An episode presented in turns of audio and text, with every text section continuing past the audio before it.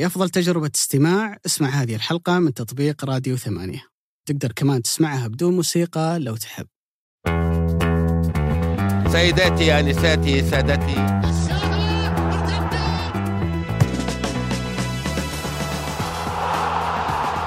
السلام عليكم ورحمة الله وبركاته، طابت أوقاتكم بكل خير. هذه حلقة جديدة من بودكاست مرتدة اللي يأتيكم من إذاعة 8، وراح نتكلم في هذه الحلقة عن نادي الاتحاد، الفريق اللي ظل متصدرا لفترة طويلة جدا من هذا الموسم للدوري السعودي للمحترفين، واللي مع تبقي جولتين من نهاية هذا الدوري يبدو مهددا بفقدان هذا اللقب. الموسم هذا ممكن أسهبنا كثيرا في الحديث عنه وعن تفاصيله، ولكن مثل ما تحدثنا في الحلقة الماضية اللي كان ماذا يحتاج النصر في الموسم القادم، الحلقة هذه هي امتداد الحلقة السابقة، أتكلم فيها عن الاتحاد تحت عنوان عريض جدا: ماذا ينتظر الاتحاد في الموسم القادم من ناحية المنافسة ومن ناحية عودة الفريق مرة أخرى للمكانة الطبيعية اللي هو يستحق أن يكون متواجد فيها دائما. راح نفصل في هالموضوع بإذن الله تعالى مع صديقي وشريكي المعتاد أبو سعود. صبحك الله بالخير. صبحت النور أبو علي، أهلا وسهلا، حياك الله. حياك الله وأبقاك. وسعود كذا يجيني تساؤل أحيانا، الواحد جزء من تحضير الحلقة أكيد إنه تجميع معلومات وطلع على أرقام وإحصائيات، لكن أنا بالنسبة لي جزء من تحضير الحلقة إني أجي الحلقة وأنا مزاجي رايق. نفس الشيء. ما هي طقوسك وأنت جاي للحلقة عشان تسجل؟ أغنية لبنورة تكون تشتغل من أطلع من الشفالين أوصل للاستديو. يا ساتر. يعني مثلا اليوم شيك على الاستديو. اليوم كانت أبعتذر. الله. الله. أبعتذر لبنورة. وغالبا هي بنورة. يعني ما أنت من النوع اللي وأنت جاي تقعد تحضر وتجمع معلومات تفكر بصوت مسموع. لا، بس هذه قبلها بليلة. بس وانت في الطريق بنوره. اليوم كانت أبعتذر، الأسبوع اللي راح كانت خطأ. يا سلام، خطأ بنوره في فبراير 2017 كنت حاضرها. الله. إذا أنت قوسك إنه تسمع لك حاجة تروقك. أي يعني. لا أسمع بنوره، ما أنت تتوقع إيش تسمع. شوف أول حاجة يقول لك ميزان نومه زان يومه. صحيح. أحسن حاجة إنه أنت قبلها تكون نايم كويس، صاحي رايق، وأنت جاي كذا تنقي لك قائمة محترمة لطيفة. أكيد ما هو بنور حقك. صحيح، لكن أتوقع أن في النوم أنا سيء. أنت كويس. أحيانا يجي وأنا سهران. أنت ما عمرك جيت وأنت سهران؟ ما قد ما عمرك جيت وأنت سهران. لا والله. بس أحس الأسبوع الجاي بجي وأنا سهران. ما أدري ليش، عينك حارة ولا. لا عاد الله يعينك. عاد إحنا داخلين في حوسة شوي في الجدول بسبب تأجيل الدوري، تأجيل الجولتين الجاية، ولكن صحيح إن شاء الله هالموسم ينتهي على خير. أتوقع أبو سعود أكثر سؤال ينسأل كذا على نهاية الموسم بالنسبة للاتحاد: هل الفريق هذا هو فريق موسم واحد؟ يعني فريق ينافس لسنة في أصوات، ما بقول كثيرين أو قليلين من المتابعين، يقول لك الاتحاد السنة الجاية بيرجع، ما بقول بيرجع مرة متأخر جدول الترتيب، بس بيكون فريق يعني خلينا نقول يتراوح ما بين المركز من الثالث ممكن إلى السادس. الوضع الطبيعي لهذا الفريق، أتكلم عن بعض وليس رأيي أنا، من الوضع الطبيعي لهذا الفريق أنه ترى أنه ينهي الموسم من التوب فور، بس هذه حدود إمكانياته، وفي فارق في جاب واضح بينه وبين الهلال والنصر على مستوى العناصر والإمكانيات، وأن اللي سواه السنة هذه استثناء، ولما ينتهي الاستثناء اللي هو موجود السنة هذه سواء فاز الفريق بالدوري أو لا سيعود الفريق لوضعيته الطبيعية أن الموسم الجاي ما ينافس. أنت تشوف أن فريق الاتحاد الحالي هو فعلا فريق موسم واحد؟ شوف، أولا أعتقد أن الاتحاد في هذا الموسم حتى لما دخل مع اكتمال تشكيلته وما مع خلينا نقول أنه يشارك بكل لعيبته الأجانب في مثلا على مباراة الهلال مثلا الماضية كأساسيين، ونقدر نقول أن التشكيلة كانت خالية من الغيابات، بحكم الاتحاد مر هذا الموسم بأيام غيابات كثير، لأنك تشوف بشكل واضح للعيان وشكل يعني في مجريات مباراة الهلال والاتحاد اللي كانت في جدة أنه الاتحاد فريق فاقد للعمق، يعني فاقد لدكة البدلاء، فاقد لأي لاعب بديل يعوض الموجودين في الملعب. يعني لو جينا نتذكر الاتحاد دخل هذيك المباراة كان مارسيلو جروهي في حراسة المرمى، كان قدامه حجازي بإضافة لزياد الصحفي، يسار حمدان الشمراني، يمين عبد العبود، أمامهم حورين أندريه وهنريكي، رومارينيو، كورنادو، عبد البيشي، حمد الله. في مجريات المباراة الاتحاد لما بدت تشتد عليه مباراة وبدأ فقد جروهي، فقد كلام، بدأ يبان لك إنه طيب من الدكة أصلا الفريق هذا كيف حمل هذه الأحمال وهو كان بدون دكة بدلاء. وفعلا الاتحاد يعني مع شدة نقدنا على كوزم كونترا في الشهر الأخير، لأنه في ذيك المباراة على مستوى الأسماء ما كان يملك أحد صراحة، وكان فاقد كثير لأي لاعب ينزل ويفرق له في النتيجة، يعني لو جيت تشوف أنه الاتحاد يوم يملك العبود والبيشي كلاعبة أطراف، مع أنه العبود صار يعوض سعود عبد الحميد، إلا أنه إذا فقد أحدهم أعرف مما يعني لا يدع مجال للشك. إذا ما كان إيجور كورنادو اللي بيلعب في الطرف أنك بتلعب ثلاث محاور. سبحان الله من سوء حظ الاتحاد أنه المباراة اللي بعدها على طول مباراة الطائي الاتحاد لعب ثلاث محاور، وحاول يجمع أفضل 11 لاعب يقدر يواكب بهم هذه المشاكل اللي جالس يدخلها. في المقابل الهلال اللي كان يعاني كثير عمقه في تشكيلته هو اللي خدمه، لو غاب مثلا سالم زين ميشيل، غاب كاريو، وتوقف كنو كولار في قتل، مع ذلك الفريق جالس يمشي. ففي عمق يعني الاتحاد لأمانة ما في أي عمق. والشيء اللي زعل شويتين إنه هذه مشكلة ترى ما هي جالسة تنقص، جالسة تزيد في الاتحاد. مع أنها اليوم متصدر في الترتيب الدوري. الاتحاد يملك أندريه وهنريكي، لو غاب أحدهم من اللي بيلعب مكانه؟ الناشري 16 سنة، واحد شاب أول موسم يلعب فيه. حتى لو غاب واحد مثل جروهي الاتحاد بيدخل في أزمة. طبعا في ناس كثير أبو علي يستسهل سالفة إنه من هو حارسك بديل، أوكي كمل حارس أساسي ومشي. يعني لو تتذكر مثلا خلوا بتاخذ مثلا ريال مدريد كمثال، في فترات كل الفترات الماضية يعني ما بين كاسياس ونفاس وكورتوا، كل هذه لازم يكون عندك حارس بديل جاهز. واحد مثل جوارديولا في سنينه الأولى كلها كان برافو كابايرو. طبعا جربت السنة يا أبو سعود اللي هو جربت مرارة مباراة السيتي وليفربول اللي كانت في نصف نهائي الكاس، مع ستيفن مو بشين يعني هو اللي ضيع عليهم المباراة، صح مع إنه مو بشين يعني. بس أنا ضيع عليهم المباراة، بس كان ستيفن الحين وإيدرسون كلهم، واحد حارس منتخب أمريكا واحد حارس منتخب البرازيل، كان برافو وإيدرسون. لو تجي مثلا في ليفربول جاب أدريانو وآليسون، كل يعني مثلا أتذكر أول صفقة وقعها بالجرين في مان سيتي كانت كابيرو، هو كان عنده جو هارت. فلما يكون ركان نجار هو أول حارس بديل لك، أولا مع أني أقدر ولا حمله هذا الحمل الكبير، ولكن بالتأكيد ما هو الحارس اللي تحطه في المرمى وتقول وأنت كان حارسك دك السابق فواز القرني اللي يلعب أساسي في الشباب وواحد من حراس المنتخب، وأنت اللي طلعت واحد مثل أمين بخاري، وين كنت ما يعني كثير عندي ملاحظات على المستويات، ولكن من الشباب لين أن أصبح حارس أساسي في النصر وهو في يدك، راح من عندك. لكن راكان حتى مع راكان ترى ما هو صغير على فكرة، راكان نفسه 2017 كان هو سبب إقالة رامون دياز من الاتحاد. يعني مباراة القادسية 3 تسديدات على مرمى كلها كانت أهداف، فأنت عارف مستوى هذا اللاعب. طب ليش أنا على مستوى دكة البدلاء يا أبو سعود لما كانت يعني اثنان البث المباشر المباريات، لما كانت تجي اللقطة في توقع جولات الأخيرة على دكة بدلاء الاتحاد، ما يجيك شعور إنه هذول مين؟ صح. يعني أنا في بعض أنا يمكن متابع الاتحاد يعرف أكثر مني أكيد، يعرفهم ممكن متابعهم حتى من فئات السنية، بس والله أتذكر لما كانت تجي اللقطة على دكة بدلاء الاتحاد والله في كذا اسم أنا ما أعرف، لأنهم لاعبين فئات السنية بسبب النقص الحاد جدا اللي صار عند الفريق هذا الموسم. فأعتقد أنه أنت ممكن تربط الموضوع أنه على مستوى دكة البدلاء والعمق في التشكيلة صعب الفريق هذا أنك تراهن عليه موسم جاي أنه ينافس. في مصطلح استخدمونه أعتقد الإنجليز يقول لك one year wonder، الفريق اللي يطلع أو اللاعب اللي يطلع يضرب سنة واحدة وبعد كذا يرجع. صعب صراحة أنك تقول عن نادي زي الاتحاد تطلق عليه وصف زي هذا. مثلا يقول لك بعض مثل مانشستر فاز بالدوري الإنجليزي 2016، ثم ما قبل هذا الفوز بالدوري وما بعده هذا هو الوضع الطبيعي حق ليستر، فريق منتصف الترتيب.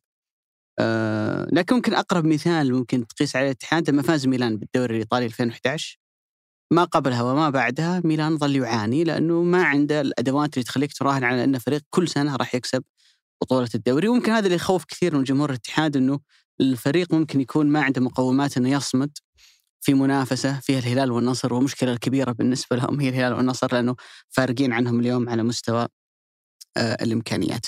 لو نحاول كذا نفككها ونبسط الموضوع، سنجد أنه الأندية اللي تطلع سنة ثم بعد ذلك تتراجع في الغالب في وجهة نظري أنا لها سببين: إما أن الفريق يبدأ يتفكك، أو أنه الفريق لاعبيه عناصر اللي موجودة هي ما تأهلك أنه أنت أصلا تفوز بدوري، لكن توفق في مدرب مش شرط أن يكون أفهم وأنجح مدرب في العالم، لكن بطريقة ما يقدر يطلع من هاللعيبة أفضل أداء ممكن، يرفع رتمهم، يرفع مستواهم، تركيزهم يظل لمدة موسم كامل، ما يتشتتون، يعطونك نتيجة، يفوزون بالدوري. أبرز مثال على ذلك ليستر سيتي. يعني اليوم على سبيل المثال لو تذكر تشكيلاتهم، طلع منها كانتي، طلع منها محرز، طلع منها فاردي، بقية لعيبة عادية. يعني وش هو البرايتون بعد ما فازوا بالدوري؟ شمايكل ممكن نوعا ما، لكن لو تتذكر مورغان المدافع اللي عندهم الثاني اللي هو الهوث اللي الألماني، الظهير الأيسر حقهم فوخس النمساوي، الثاني درينكوتر اللي كان مع كانتي قبل وبعد ذيك السنة هم لعيبة عاديين. اللي سواه رانييري على مستواهم مرة، ثم بعد هالإنجاز رجعوا الجماعة اللي حنا نعرفهم، ولذلك نتائج ليستر هي منطقية بناء على العناصر اللي موجودة عندك. فهذا الشكل الأول من الفرق اللي تعطيك سنة استثنائية، لأنه أصلا اللعيبة ما هم مؤهلين هم يعطونك سنة استثنائية، لكن مدرب زي رانييري اللي عمره ما فاز بدوري، زي كونترا اللي ممكن بعض يرى ما هو بذاك المدرب الكبير، ينجح في إنه يرفع مستواهم لدرجة إنك تقول هذا حمدان الشمراني اللي أنا أعرفه، هذا دفاع الاتحاد في فترة ما، انسى الجولات الأخيرة، لكن في منتصف الدوري كان دفاع الاتحاد بزياد وعمرها وساوي يعني نتائجهم وأرقامهم مرة كويسة. هل هذا هو عبد الرحمن العبود اللي كان عندي قبل سنة وسنتين؟ فهذا هو الشكل الأول من الأندية اللي تنجح سنة ثم تتراجع، إنه بكل بساطة هذه حدود إمكانيات لاعبك.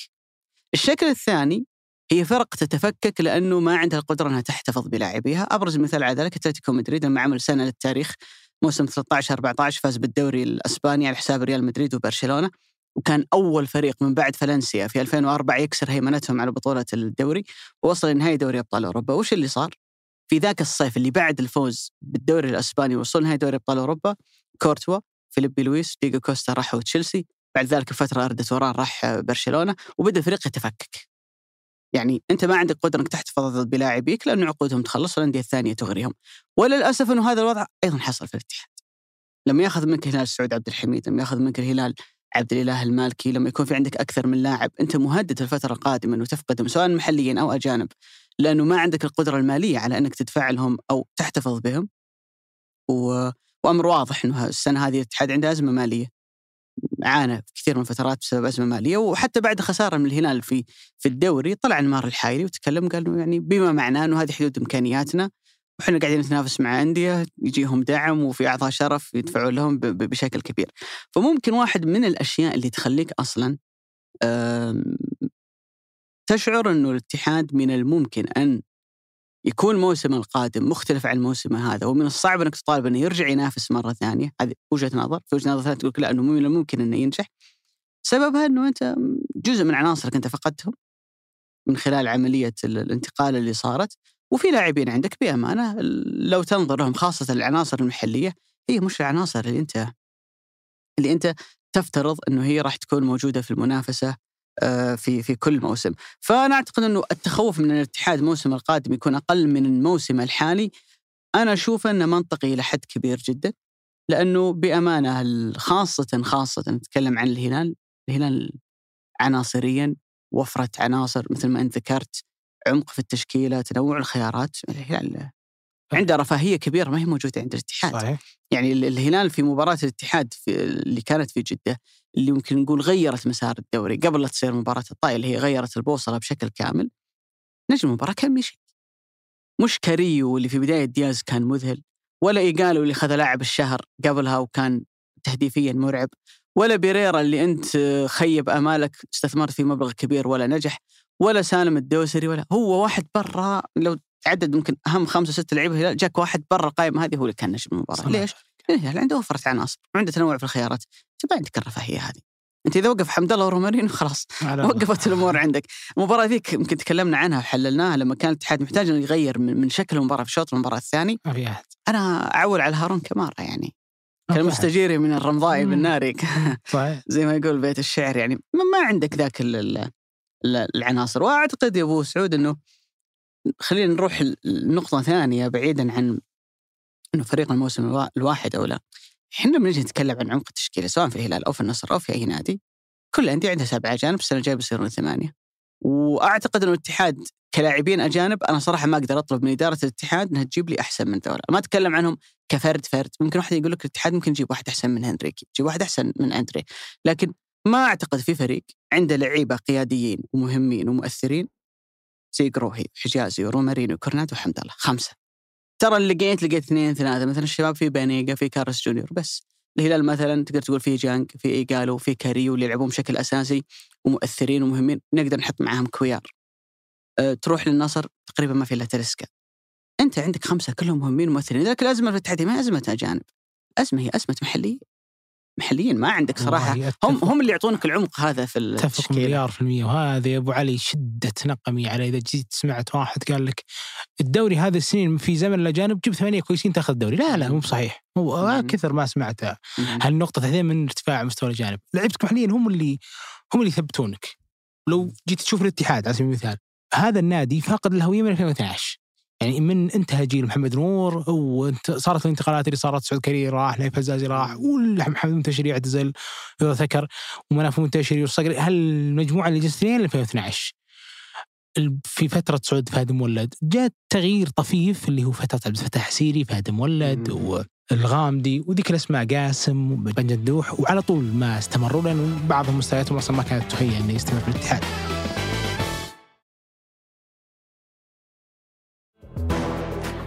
لكن احنا وش نعني ابو علي بانه انت اصلا ما عندك هويه جالس تبني عليها؟ وش الكلمه ذي اسقطناها عن النصر يمكن من الحلقه الماضيه، الحين جالسين اليوم نتكلم فيها في الاتحاد بشكل اكبر بكثير من النصر.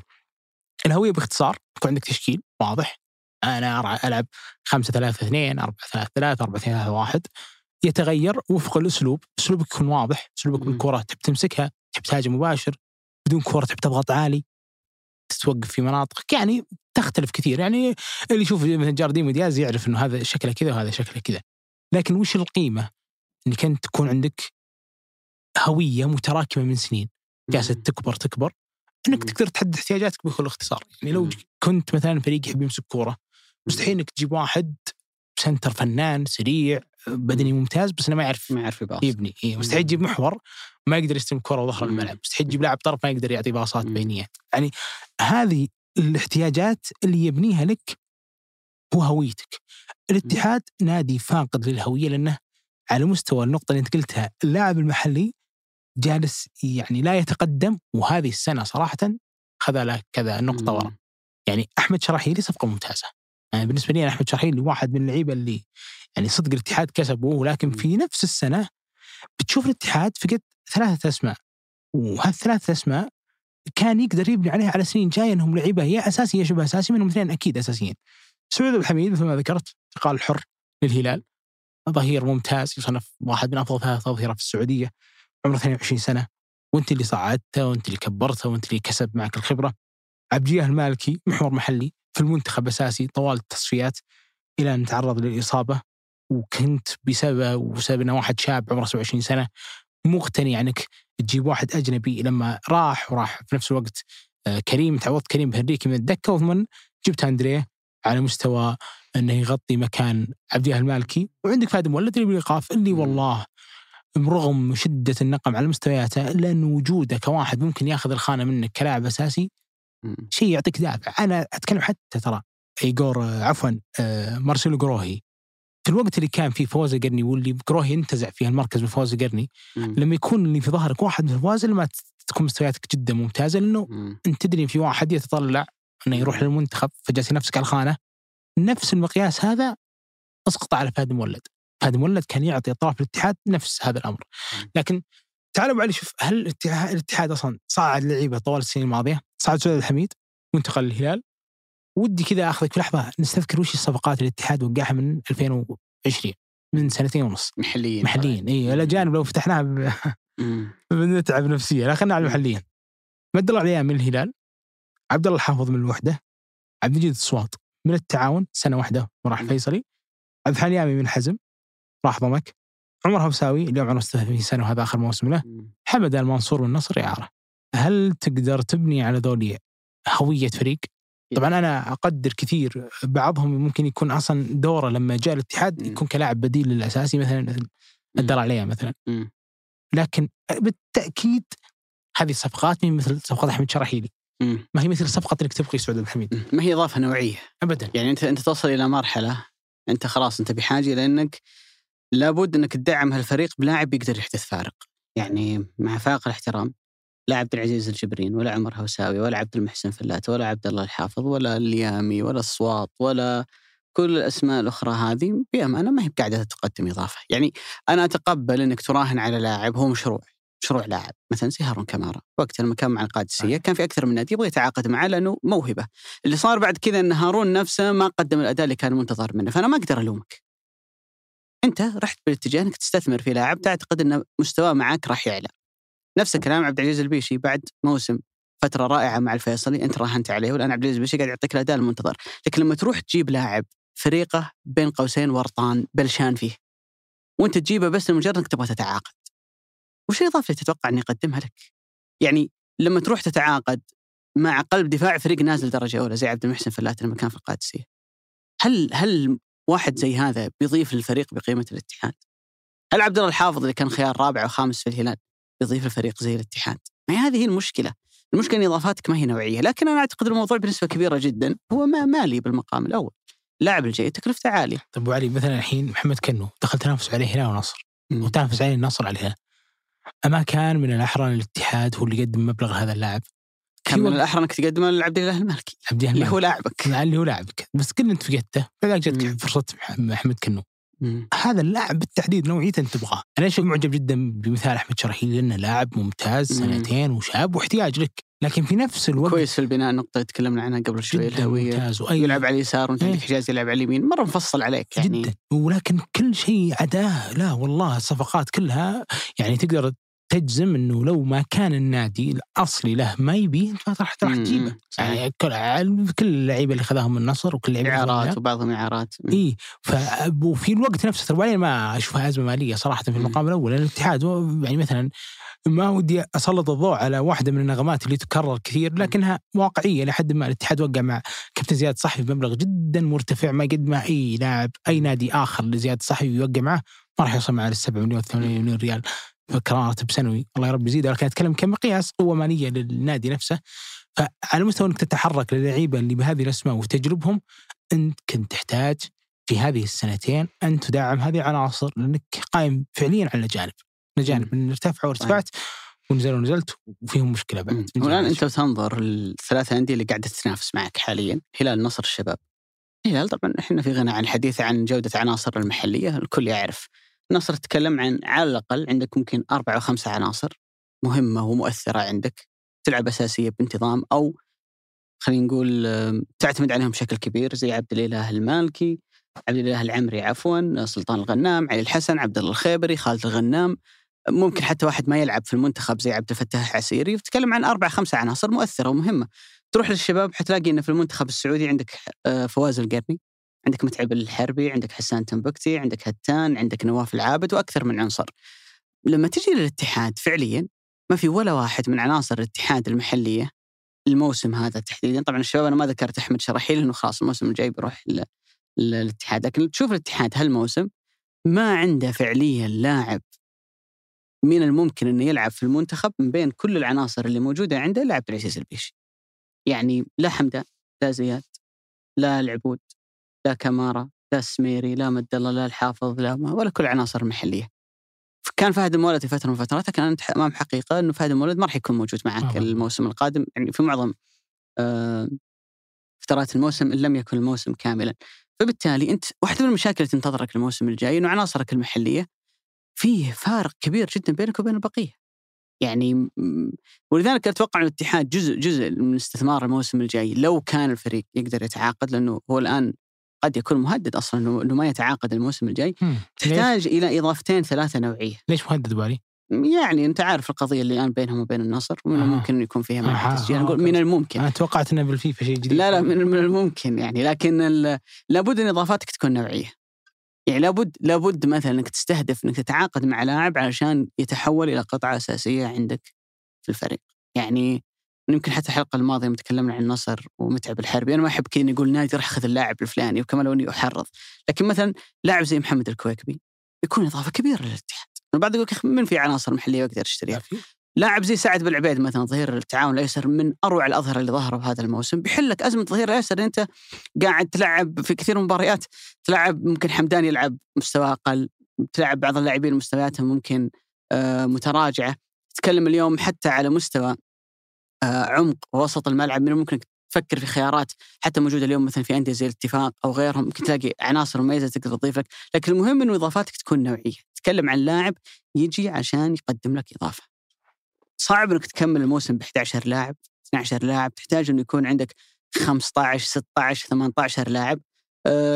تتكلم عن 30 جولة، تتكلم عن حتى للمستقبل، إذا أنت تفكر أنك المستقبل الموسم اللي بعد بيكون عندك 34 جولة، فبالتالي عدد المباريات كبير. وأنت الآن أصلا لو أنت فقدت الدوري هالسنة ترى أنت فقدته في الشهر والشهرين الأخيرة، في اللحظة اللي المفروض أنك تعطي أفضل أداء أنت ما أنت قادر.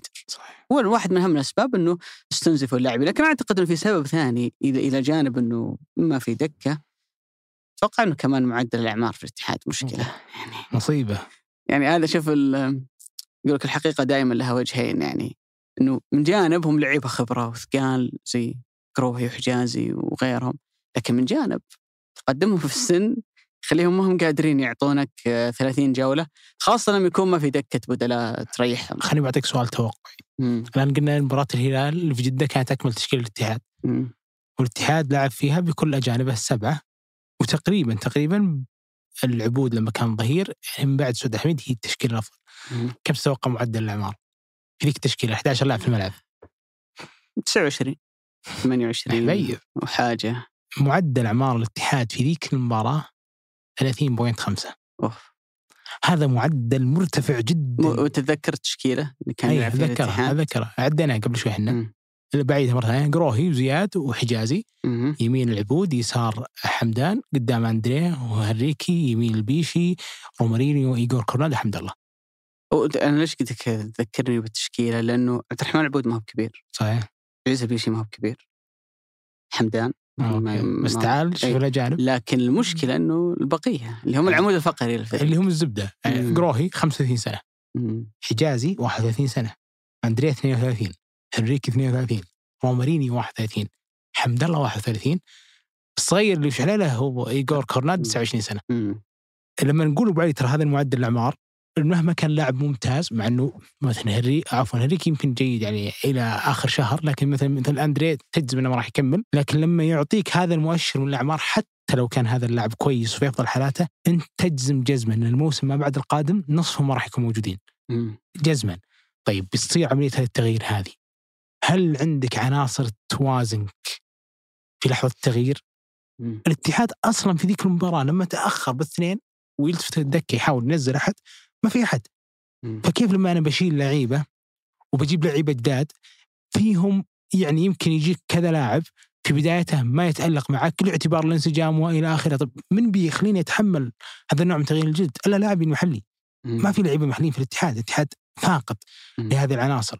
فإذا كانت مباراة واحدة كبيرة معدل أعمارك مرتفع ودكتك خالية، فماذا عن خذ سنة قدام؟ يعني إحنا اليوم نتكلم عن بعد سنة قدام، الاتحاد أكيد إنه ما راح يكمل بلعيبة أعمارهم 33 سنة 34 سنة 36 سنة لاعتبار العمر، فبيروح يغير. هالتغيير هل سيتحمله تشكيلة الاتحاد الحالية؟ أنا أقول بالتأكيد هو صعب جدا جدا إنك تتحمل مثل هذه عمليات التغيير. إضافة إلى ذلك، ما تحس أبو علي إنه اللاعبين المحليين في الاتحاد حتى لو جيت أحيانا تقول لا هذا اللاعب جته كويسة، إنه فاقد لعدد الدقائق اللي مفروض إنه يلعبها في 3 سنوات.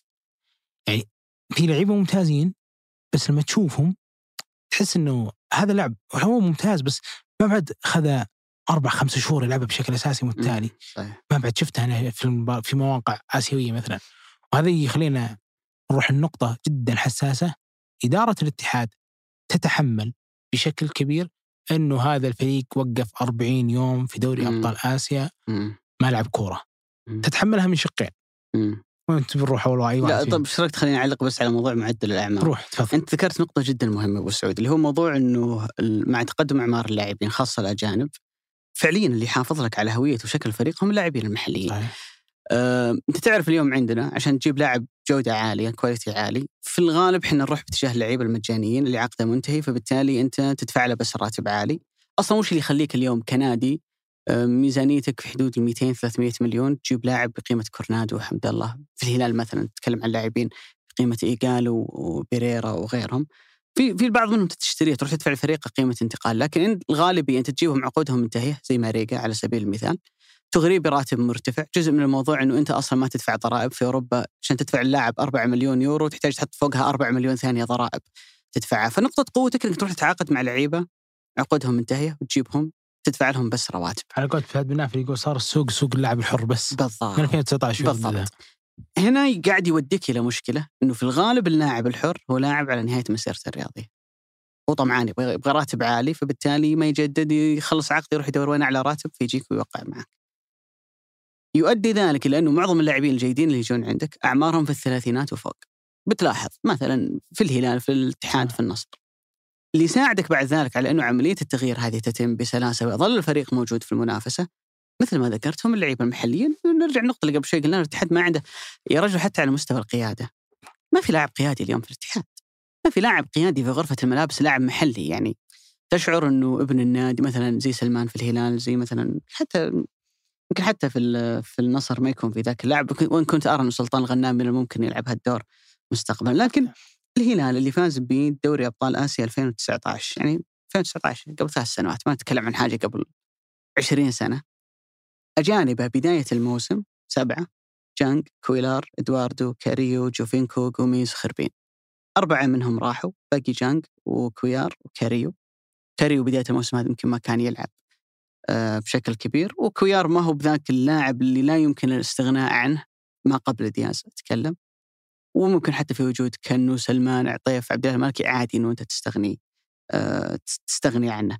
فبالتالي بتلاحظ إنه الأجانب اللي بقوا من تلك المرحلة يعني أقل من النصف 4 مشيوا واستبدلهم الهلال بلاعبين آخرين، وظل الهلال منافس سواء في 2019 أو في 2022، وفاز بآسيا في 2019، فاز بآسيا 2021. ليش؟ لأنه اللي ساعدك أنك تتحمل عملية التغيير هذه هي جودة العناصر المحلية اللي موجودة عندك.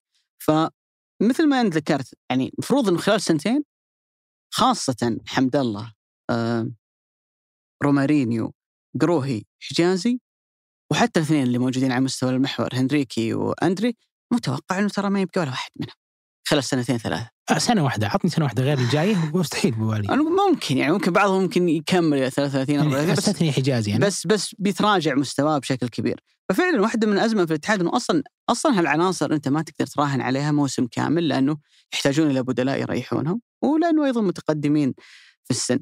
بالنسبة لموضوع آسيا مشاكل، وش تحب نبدأ فيه؟ فيها لها وجهين أبو عمر أبو علي.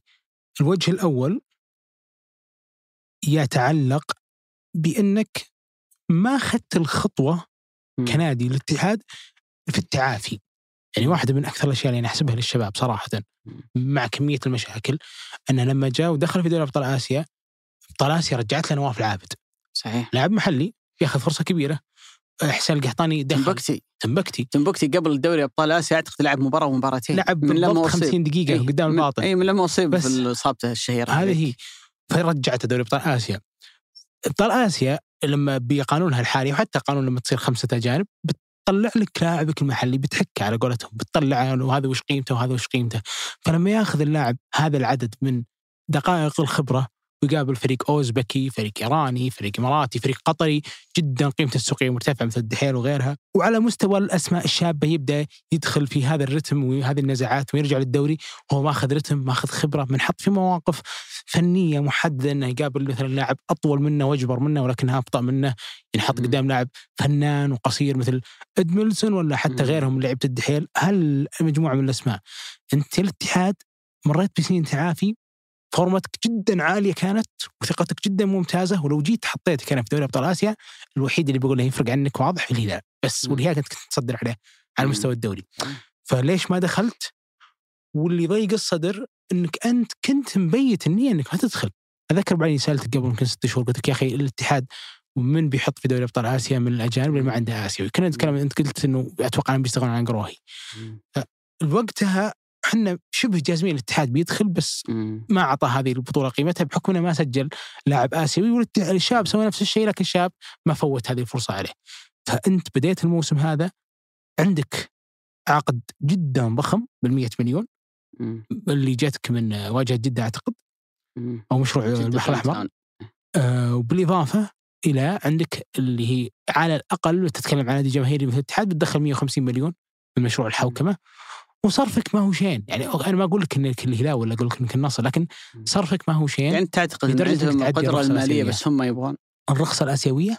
طبعا عنده قدرة مالية الاتحاد يأخذ. طب وش اللي يخليه ما يبغى يلعب في آسيا؟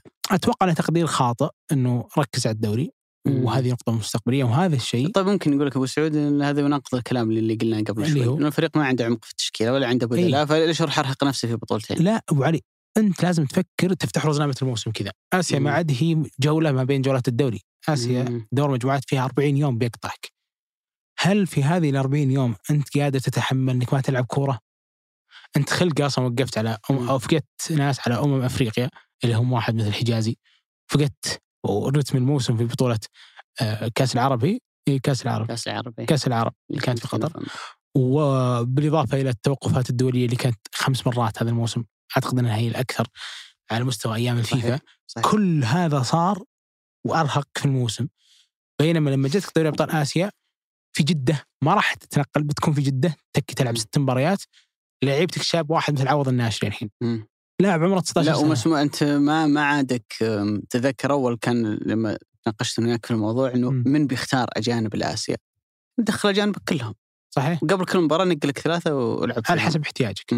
لكن برجع نقطة اللاعب محلي وعلي عوض الناشري، أعتقد إنه جمهور الاتحاد إلى حد كبير يعرف إنه لاعب جيد عنده إمكانيات، ما كان على الأحرى إنه يأخذ فرصة في 6 مباريات يلعب 5-6 منها، يعرف عمره وين فيه، أو حتى مهند شنقيطي، حتى يا رجل العبود، هذه الأسماء. هارون كمارا يستمر على نفس هذا الرتم، تكتشف نقطة إن عندك حارس مرمى مشكلة تبدأ تتحرك فيها، إما إنك تسحب لك واحد شاب من فئتك السنية وتتحرك لواحد خبير على مستوى خلينا نقول الحراسة المحلية. عندك على الأقل 20 حارس أعمارهم فوق 30 محلي، بما فيهم حراس جيدين والله جدا، ما هم حتى 20 يعني تقدر تتحرك لحراس حتى تأخذهم على مستوى الإعارات من أندية ثانية بس عشان يغطي لك هذا المركز، بحيث إنه يكون جاهز للدوري فيما لو غاب جروهي. هذا كله في كوم انك ما اخذت ولا محترف آسيوي في كوم ثاني، لكن قلت غاب عنه لدور المجموعات. لكن برجع اصيغها منه بشكل يعني خلينا نقول واضح عشان ما شتت الناس. النقطه الاولى انت تتحمل انك خسرت آسيا، انك ما خليت فريقك الشاب يتعرض لمثل هذه المنعطفات فينضج، اضافه انك انت من يتحمل انه يوقف 40 يوم بدون دوري ثم يروح يقابل الفتح مع تونس في الحسا في عز الصيف او في بدايه الصيف ما بعد رمضان، وانت كنت بدنيا متعب، واضح انه جزء كبير من اللعيبه مثل عبد الرزاق حمد الله ما كان في افضل حالاته البدنيه. فهذا الانقطاع انت تتحمل كاداره الاتحاد، ما حد يتحمله غيرك.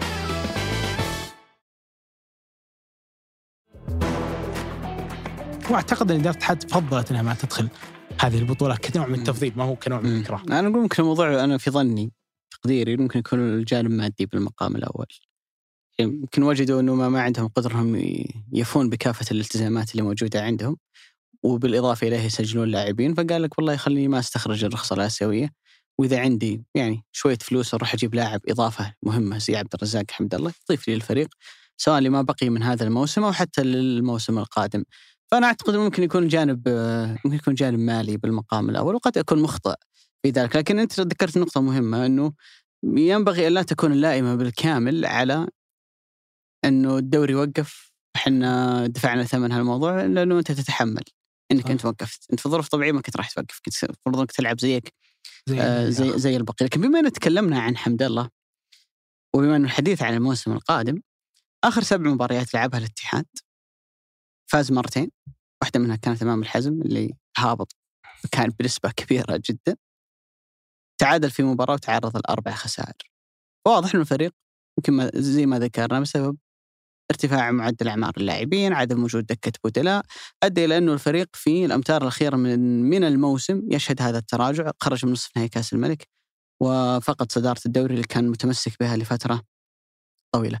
لكن أيضا واحد من أهم أسباب هذا التراجع أنه أنت في الفترة هذه رجع لك كورنادو، وأصبحت أمام حقيقة أنه فريقك فيه كورنادو، حمد الله، رومارينيو، وتعال عطني أسلوب لعب يضم هالثلاثة مع بعض. أول مباراة لعبوها مع بعض من البداية كانت مباراة الفتح، واستقبلت فيها 4 أهداف. لعبوا مع بعض مباراة الهلال واستقبلت فيها 3 أهداف. فظهر واضح بشكل جلي أن وجود هذا الثلاثي مع بعض قاعد يسبب لك مشكلة. بما أنه الكلام من الحين عن الموسم القادم، هذا يفتح سؤال عريض جدا، هل يمكن أصلا لفريق أن يضم 3 لاعبين زي حمد الله وكورنادو ورومارينيو دون أن يتأثر الفريق؟ إذا أنا بعطي جواب بقول من الممكن، بس تحتاج حاجتين: مدرب شاطر يعني يكون عنده أسلوب لعب يحتوي هالثلاثة مع بعض، ويكون عندك عناصر ضمن هذا الأسلوب تساعدهم. يعني على سبيل المثال لو ترجع تشوف مثلا تشكيلة ليفربول بداياتهم مع يورجن كلوب، فيرمينيو، صلاح، ماني، ثلاثي هجومي، سهاماتهم هجومية كبيرة. أتذكر في سنة كان صلاح وماني إذا ما كنت غلطان تابع دوري إنجليزي أحسن مني، كان الأول والثاني في هدافين الدوري. وهذا 2019 أبو علي كانوا اثنين ماخذين حذاء ذهب بالضبط. فتكلم عن ثنائي هداف مع لاعب زي فيرمينيو علشان ينجحون. أنا وش أسوي؟ ألمهم في عمق الملعب وافتح الملعب بالأطراف أرنولد وروبرتسون. هذا جزء من أنك تسهل مهمتهم، من عندك أظهر كويسين. الجزء الثاني أنه لعيبة وسطك الثلاثة اللي في النص قبل ما يجي تياغو الكانتارا ليفربول كلهم لعيبة بدنيين، وحتى تياغو فنان، لكن تياغو ترى الناس تقلل من قدره في جانب الافتكاك وجانب الشراسة، وهو ترى شرس في الافتكاك وفي الضغط. فبالتالي عشان تسهل مهمتهم جيب واحد زي تياغو، زي هندرسون، زي فابينيو، زي نابي كيتا، زي فينالدوم، اللعيبة اللي يركبون مع الجماعة اللي قدام. ففكرة إنه أسلوب لعب الاتحاد ما يقدر يحتوي الثلاثة، لا يقدر يحتوي الثلاثة، بس هل عندك العناصر اللي تسهل مهمتهم؟ وهل عندك الأسلوب اللي يساعدهم؟ الآن لما تكلمنا عن ليفربول هو 4-3-3 اللي تابع مباريات ليفربول، لأن الأظهر دائما يزيدون، صلاح وماني يدخلون للعمق، فكلما دخلوا للعمق واقتربوا للملعب كلما كانوا أكثر خطورة وأكثر قدرة على أنهم يعطونك إسهام وتأثير هجومي واضح وصريح. بالنسبة لي أنا لو أقولك لو بفكر في أسلوب لعب يقدر يضم رومارينيو وحمد الله كورنادو، أول أسلوب أو فكرة كذا جت في بالي 4-3-2-1 اللي كان يسمونها خطة شجرة الميلاد، اللي ذكرون ميلان القديم أيام 2005-2006 اللي كان يلعب فيها أنشيلوتي لما كان جاتوزو بيرلو سيدورف يلعبون كثلاثي وسط أو محاور قدامهم، أو عفوا كان يلعب معهم أمبروزيني أو أي لاعب وسط، وكان يلعب قدامهم كاكا وسيدورف وقدامهم مهاجم اللي هو شيفشينكو زاكي. سميها أنشيلوتي شجرة الميلاد. أقرب إليها نأخذ مثال محلي الهلال أول موسم مع دياز 2016-2017 اللي كان يلعب الهلال بميلسي سلمان عبد الله عطيف ثلاثي محور ثلاثي عمق ملعب، وقدامهم إدواردو ونواف العابد في ما هم أطراف صريحين لا يلعبون للعمق أكثر، وقدامهم لاعب مهاجم اللي كان ليو بوناتيني، وبعد ذلك جاء أعتقد ألميدا إذا ما كنت غلطان. الفكرة أنك رومارينيو لاعب ما يحب كثير يخرج عن عمق الملعب، حمد الله مهاجم 9 كلاسيكي زي ما الكتاب بيقول، ولاعب زي كورنادو هو في الأصل صانع لعب، من الممكن أنك تميله شوي ناحية اليسار، لكن عشان تستفيد من الثلاثة هذولا في عمق الملعب بعيدا عنك تطلع واحد منهم أو اثنين منهم على أطراف الملعب، تحتاج إلى أنه يكون عندك ثلاثي وسط قاعد يحميهم، قاعد يطلع الكورة من الخلف، تستفيد من هالثلاثي في نصف الملعب الهجومي أو حتى على الأقل في الثلث الهجومي من ملعبك. لكن مشكلة هالأسلوب يتطلب مثل ما ذكرتك ثلاثي وسط بجودة عالية، وأهم من ذلك يتطلب ظهيرين جيدين، لأنه الأطراف عندك من الورا إلين قدام ما فيها أحد. الهلال نجح مع دياز لأنه عندك ياسر الشهراني ومحمد إبراهيم. ليفربول نجح لأنه عندك أرنولد وعندك روبرتسون. هل تشعر الاتحاد اليوم عنده هذا المستوى من الأظهرة؟ لا، مش موجود. هو خسر مع يعني هو فقد واحد مهم جدا زي سعود عبد الحميد، واصل ما عندك ظهير على الجهة الأخرى وقلنا ناحية اليسار. مهند هو مستقبل لاعب لكن يحتاج أنه يعلى أكثر من كذا عشان تراهن عليه. من الممكن أنه حتى يكون في فكرة ثانية غير 4-3-3. حاول كونترا أن يطبقها في مباراة الفتح اللي كانت في كأس الملك لين 3-2 أنه يلعب 3-4-3، يلعب 3 مدافعين ويلعب 2 محاور ويلعب بوينج باك اللي هو له بظهير وله بجناح. ومن الممكن الأسلوب هذا أن ينجح في واحد زي عبد الرحمن العبود، لما تعطيه مساحة أنك ما تلعبه ظهير في خط دفاع 4 مدافعين، لا تحط 3 مدافعين ولعب قدام، خذ راحتك أكثر، أنت وينج باك الجناح متأخر أو أي كانت تعريب الكلمة. من الممكن الموضوع ينجح. بس كم عدد الفرق اللي عندنا تاريخيا في الدوري السعودي نجحت بنظام 3 مدافعين؟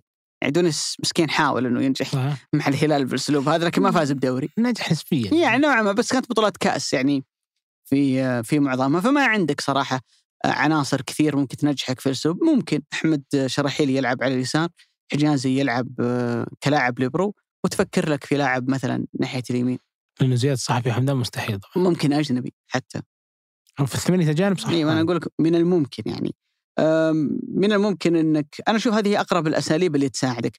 أنا ماني ميال صراحة الأساليب زي اللي قاعد يلعب فيها كونترا الفترة الأخيرة ضد الهلال، يلعب 4-4-2، يحط عبد العزيز البيشي طرف يمين، كورنادو طرف يسار، ويلعب رومارينيو وحمد الله كمهاجم ولاعب 9.5. كورنادو لما تبعده عن الثلث الهجومي تفقد خطورته بشكل كبير جدا. كورنادو بداية الموسم قبل لا يجي حمد الله لما كان يلعب تحت رومارينيو، الاتحاد كان يلعب دون مهاجم، كان مرعب كورنادو، استثنائي والله، كان مرعب. يعني الموسم هذا عندنا لاعب واحد فقط اللي أخذ من سوفا سكور تقييم 10 من 10 في مباراة، كان كورنادو ضد أبها، لاعب مذهل. يعني لاعب بدايته مع الاتحاد كان مكسر الدنيا، أسست على الرومانيين وما تحسن، لا ما شاء الله ماخذ بيده. فأنت كل ما تأخذ كورنادو وتبعده تطلعه على الطرف وتقول له دافع وخلك مع الظهير اللي وراك، وإذا ضغطوا عليك ارجع وقفل، ولعب طويلة واحد. أنت هنا تلغي خطورة كورنادو. أنت مشكلتك إنه عندك كورنادو ورومارينيو الاثنين يحبون يلعبون في العمق، وحمد الله طبيعي بما إنه مهاجم 9 كلاسيكي إنه أيضا هو يحب يلعب قريب من منطقة الجزاء. الأهم من ذلك بالنسبة لي، إحنا الآن نتكلم عن الموسم الجاي مش على شكل الفريق في الموسم الحالي، الأهم من ذلك إنك عشان تضم ثلاثي زي هذا لازم تكون فريق هجومي. يعني خلينا نتذكر وسعود أبرز ثلاثيات الهجوم اللي مرت عليك أو تذكرها في حياتك. نتكلم عن MSN في برشلونة، ميسي سواريز نيمار، BBC في ريال مدريد، بيل بنزيما كريستيانو. تتكلم عن ماني صلاح فيرمينيو، تتكلم يمكن حتى ميلان في وقت سابق شفشينكو إنزاغي، عفوا كاكا، سيدورف، كلها فرق ذات طابع هجومي. المشكلة في الاتحاد أن كونترا قاعد يلعب بهذا الثلاثي بأداء دفاعي. أنت خسرت نسبة الاستحواذ أمام الهلال وهذا أمر منطقي، لكنك تراك خسرتها ضد الفتح. ترى معدلاتك في الاستحواذ أنت السنة هذه كفريق متراجعة جدا. إذا تبغى تطلع أفضل فائدة حقيقية وممكنة من هذا الثلاثي لابد أنك تلعب بطابع هجومي، لابد أن شكل الفريق أصلا يكون هجومي. يعني الموسم هذا فريق ممكن مقارب لك في الإمكانيات اللي هو الشباب، بتلاقي إنه فريق مبادر، فريق يهاجم، فريق يستحوذ، فريق يضغط الفريق الثاني في نصف ملعبه. أنت مع باستثناء ممكن منافسين أو ثلاثة في الدوري اللي هم طابعهم دائما يعطيك الكورة مثل الفيحاء والطائي وغيرهم، أنت رك ما تستحوذ في معظم المباريات اللي أنت تلعب فيها. خلني بس أختم بإحصائية رقمية مهمة جدا. الاتحاد هذا الموسم رومارينيو مسجل 18 هدف، حمد الله مع الاتحاد مش في كامل الدوري مسجل 11 هدف، كورنادو مسجل 5، الثلاثة مع بعض مسجلين 34 هدف، بقية الفريق كلهم على بعضهم مسجلين 25 هدف. يعني هالثلاثي مسجلين 57% من مجمل أهداف الاتحاد في الدوري، مع ملاحظة مهمة جدا أن حمد الله ما جاك إلا في نص الموسم. يعني لو جاك حمد الله من بداية الموسم أنا متأكد النسبة بتكون بالراحة فوق 60%. شفت النماذج اللي قبل شوي أنا ذكرتها لك، خلينا نشوف كم نسبة أهدافهم من مجمل أهداف الفريق لما كانوا مع بعض. ناخذ أقدامهم زمناً، BBC ريال مدريد، رونالدو موسم 13-14 أول موسم للثلاثة مع بعض، رونالدو سجل 31، بنزيما 17، بيل 15، كلهم على بعضهم عندهم 63 هدف من 104.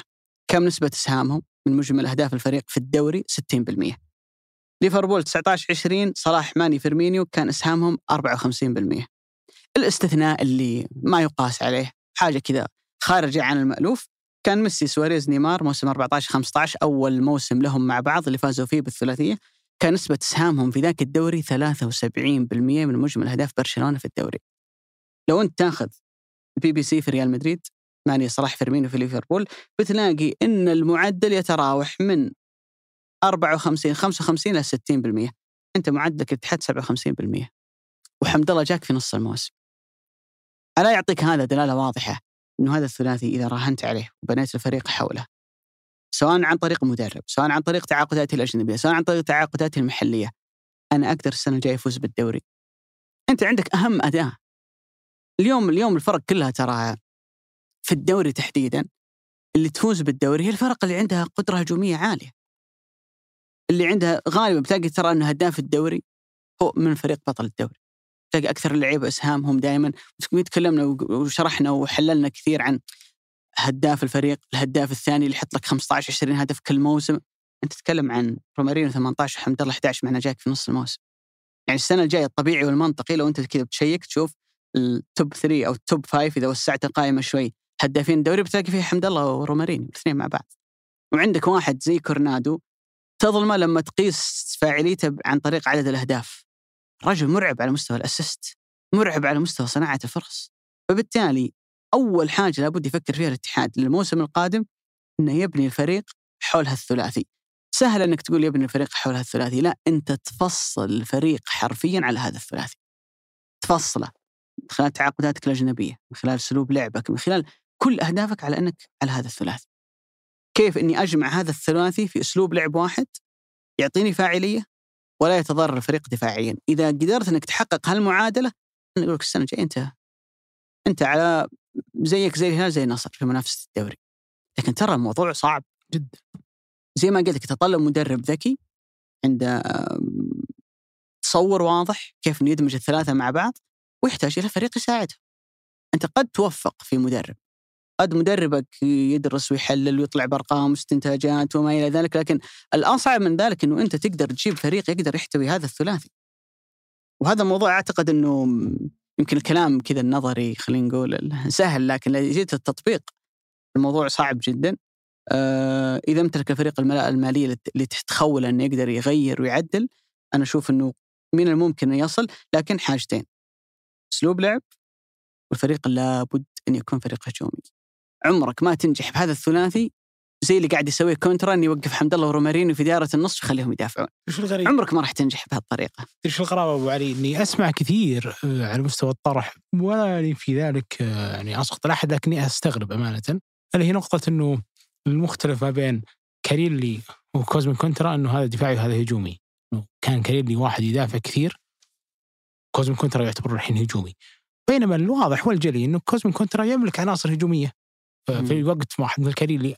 أنا ما أقول هذا أفضل وهذا أفضل، ما دخلت في هذه الجدلية ولا راح أناقشها، لكن أتكلم عن مستوى الطرح اللي كان يدار حول هذا الموضوع. واحد من الكاريلي كان يملك مثلا واحد مثل بريغوفيتش، كان يملك واحد مثل اللي هو غاري رودريغيز. 3 شهور هي اللي معدل لعبة في كل الموسم، والبقية ما كانت ما بين إصابات وغيابات.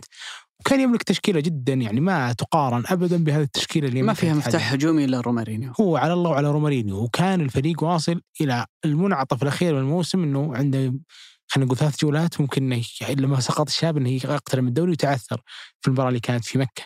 ولكن أمانة كوزم كونترا يملك عناصر جدا كانت على المستوى الأجنبي ممكن تعطيه أفضل من اللي عطت كاريلي بمراحل. ومع ذلك الأمر اللي المستغرب بالنسبة لي أنه الفريق لما كان في مرحلة صعود تجاوز كل المباريات الكبرى. واحدة من أكثر الأشياء اللي كانت جيدة في الاتحاد الموسم أنه فاز على النصر 2 مرات وفاز على الأهلي، وما تعثر مباريات كبرى كثير. يمكن هي 2 مباريات الهلال اللي رايح جاي، مباراة الشباب. فلما مر في المنعطف اللي هو يتوقع الأغلب أنه على سلسلة الانتصارات اللي مر فيها 15 مباراة ممكن فيها 13 انتصار ما بين تعادل 1 وخسارة 1، إلا أنه في المنعطف الأخير لما قابلت الفيحاء وخرجت كأس الملك، ثم قابلت الفتح بال4-4 تقدمت 3-1 وعدل الفتح 3، وتقدمت 4-3 وعدل الفتح 4-4. كانت عندك مشكلة جدا كبيرة في امتلاك الكرة في هذه المباراة، ومع ذلك كانت عندك فرصة أنه ممكن تأخذ بس 3 نقاط قدام الهلال تكفل الموسم. إذا أنت مرة سيء قدام الهلال وخسرت، وهذا حدث، آخر 3 جولات خلي بس 4 نقاط وخسر الفريق قدام الطائي. فهذه الأمور بغض النظر عن جوانبها التكتيكية إلا أنها تخليني أشك كثير في كوزم كونترا حتى على مستوى إدارة العقلية اللعيبة. يعني مباراة الطائي لو تذكر، لو تكلمنا كثير فيها، كنا نقول إنه سيارة كان يقدر يأخذ أكثر من 1-0 في ذات التوقيت. لما تجي الصورة على لعيبة الاتحاد ومدرب الاتحاد في دكة مباراة تشوف انكسار، ما تشوف أي واحد قادر إنه يأخذ الفريق للمبادرة. يعني التعويل الأكبر كان على كورنادو اللي كان ضاربته الحرارة، وحمد الله كان ضاربته الحرارة من دكة البدلاء في الوقت اللي كان واحد بالكوز من كونترا كثير على دكة البدلاء. ولما طلع في المؤتمر الصحفي قال بالنص وبهذا الفريق اللي دربته بداية الموسم. فأنا كنت يعني خلينا نقول ما زلت برضو أجزم من العناصر الأجنبية في الاتحاد كويسة، وعندهم مشكلة في العناصر المحلية. ولكن بالتأكيد أنك بتفكر كثير في مسألة حتى لو أخذت هذا الدوري، هل كوزم كونترا هو المدرب الكويس ولا لا؟ اللي أنا أكمل به. اسمع الله ثاني رأيك أبو سعود، يجتمعون الثلاثة أسلوب لعب واحد؟ أراها صعبة. لو أنت مدرب معك البي أبو سعود.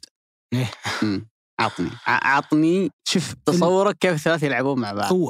خلينا نفكر بصوت كوزم كونترا. هل أنت في هذه الحالة في هذا الموسم تقدر تصيغ تشكيلة تطلع لك أفضل من حالهم اليوم؟ يعني أفضل من الحال اللي أنت حطيتهم إياه؟ أكيد طبعاً.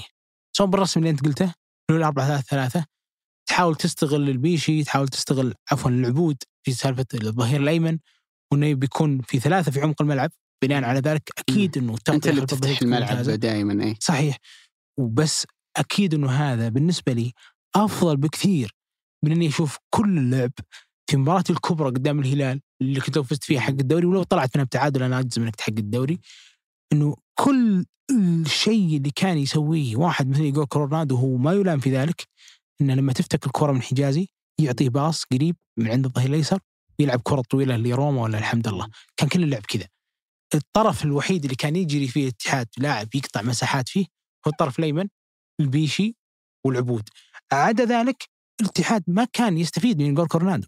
ومثل ما قلت أنت كورنادو نفسه بداية الموسم أعطانا نسخة مرعبة إنه هذا اللاعب تحين الأسيست اللي قدام أبها اللي نزلها لرومارينيو، أنت بس بقى حول منطقة الجزاء وأي مهاجم بيهدف. فكيف لو كان هو روما وحمد الله مع بعض في 3-1؟ لكن على الموسم الجاي وعلي أنا أعتقد الموضوع شويتين صعب. يعني هذا الموسم هم اليوم بهذه الأعمار تجاوزوا الإصابات وكانوا إلى حد كبير من بالرغم من حمد الله انقطاع كورنادو جت إصابة 2 إلا أنهم وصلوا لمرحلة أنه أقدر أثبتهم وأخذ الدوري. الموسم الجاي الموضوع شوي مربك. بس عندك فترات استشفاء الموسم الجاي اللي توقفاته بتصير زي كأس العالم مثلا. صحيح. بس تحتاج صفقات، تحتاج أنك تدعم عمق هذا الفريق. محور الملعب تحتاجك الدعم كثير. يعني أنت ما عندك أحد اليوم في محور الملعب.